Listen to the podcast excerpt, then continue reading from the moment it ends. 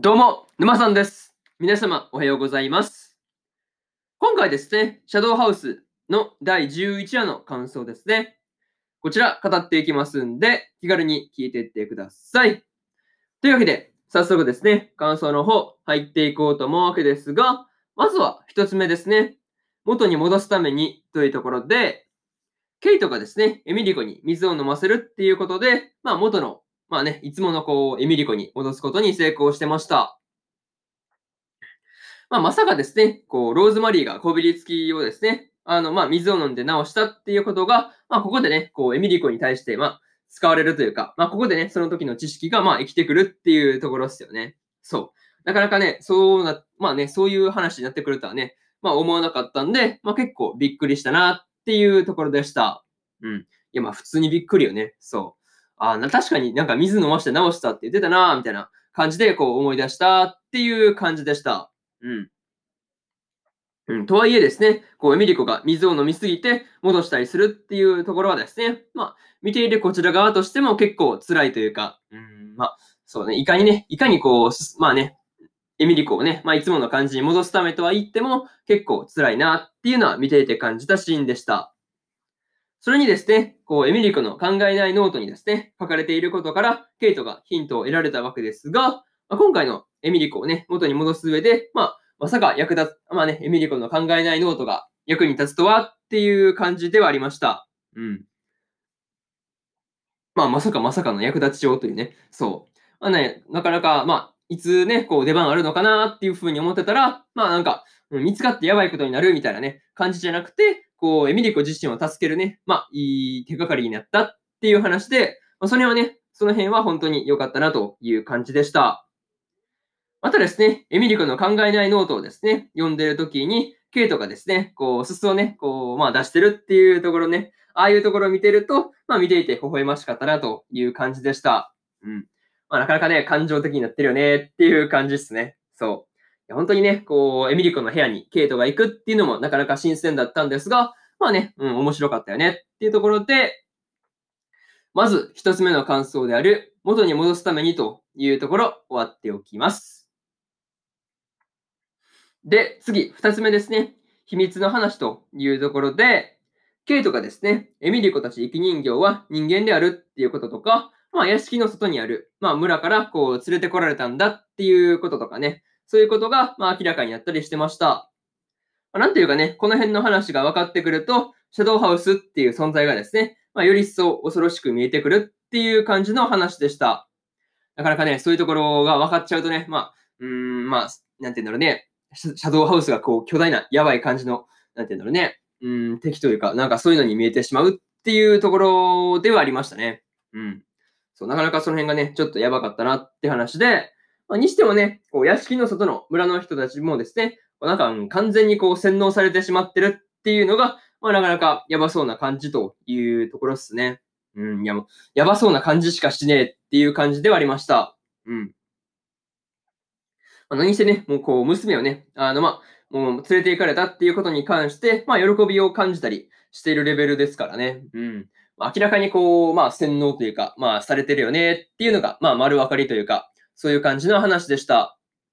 そんな話を聞いて、ケイトのことをね、迷わず信じて、他の生き人形たちをですね、元の場所に返してあげたいっていうエミリコがですね、まあ、ただただ天使にしか見えなかったという話でした。うん。いや、なかなかね、そういうところが、やっぱエミまあね、これで、なんていうのね、こういうセリフを聞いてると、あいつものエミリコに戻ったなっていう感じで、ちょっとね、こう嬉しかったなという感じでした。たですね、なかなか大変そうだからね、いや、ここからこう、シャドウハウスを巡ってね、どう話が移っていくのかっていうところが楽しみというところで、二つ目の感想である、秘密の話というところ、終わっておきます。で、次、三つ目ですね。恩返しをする番というところで、ジョンがですね、生き人形たちに恩返しをする番だっていうふうに言ってましたが、なんだかんだでですね、みんな協力してくれるっていう流れで、一安心したというところでした。個人的にはですね、パトリックがミリコがいなくなったっていうことを聞いてね、ちょっとこう動揺したっていうね、感じが、まあ、ちょっとね、こう描かれていて、いや、本当に細かいんですけど、まあ、すごいね、そういう細かいところがいいなっていうふうに感じました。またね、ルイーズが協力してくれるかっていうところですね。協力してくれるかどうかっていうところが、ちょっとね、こう怪しいところではあったんですが、まあ、エドワードが嫌いだからっていう理由で協力してくれるとはね、まあ思わなかったですよね。そう。まあ、まさかまさかのね、うん、まあ、動きを良くするんで、その辺にもね、注目しておきたいというところで、というかね、こう、ルイーズがですね、エドワードのことをですね、まあ散々こうディスってて、まあ笑ってしまったというところですね。そう。まあ服がね、ダサいとかね、まあ、散々言われてましたからね。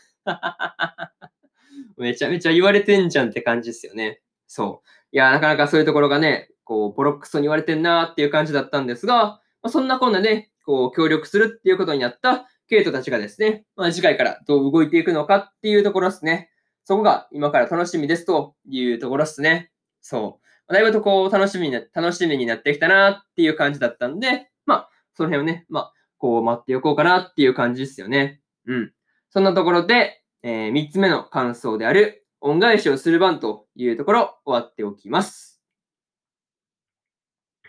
で、最後にというパートに入っていくんですが、今回ですね、エミリコが元に戻ったっていうふうに、まあね、思って一安心していたら、まあ、今度はね、エドワードに連れ去られるというところがね、なかなか大変そうだなっていう感じでした。またですね、ショーンの洗脳がですね、ジョンと殴り合ううちにね、解けたっていうのもね、いや、本当に良かったなという感じでした。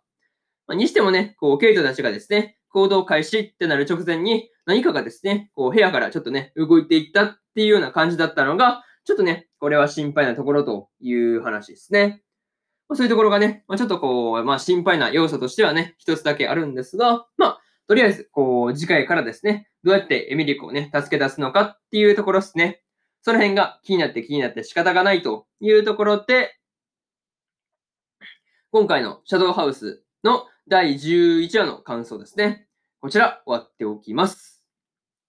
で、今までにもですね、第1話から第10話の感想は、それぞれですね、過去の放送で喋ってますんで、よかったらね、過去の放送も合わせて聞いてみてくださいという話と、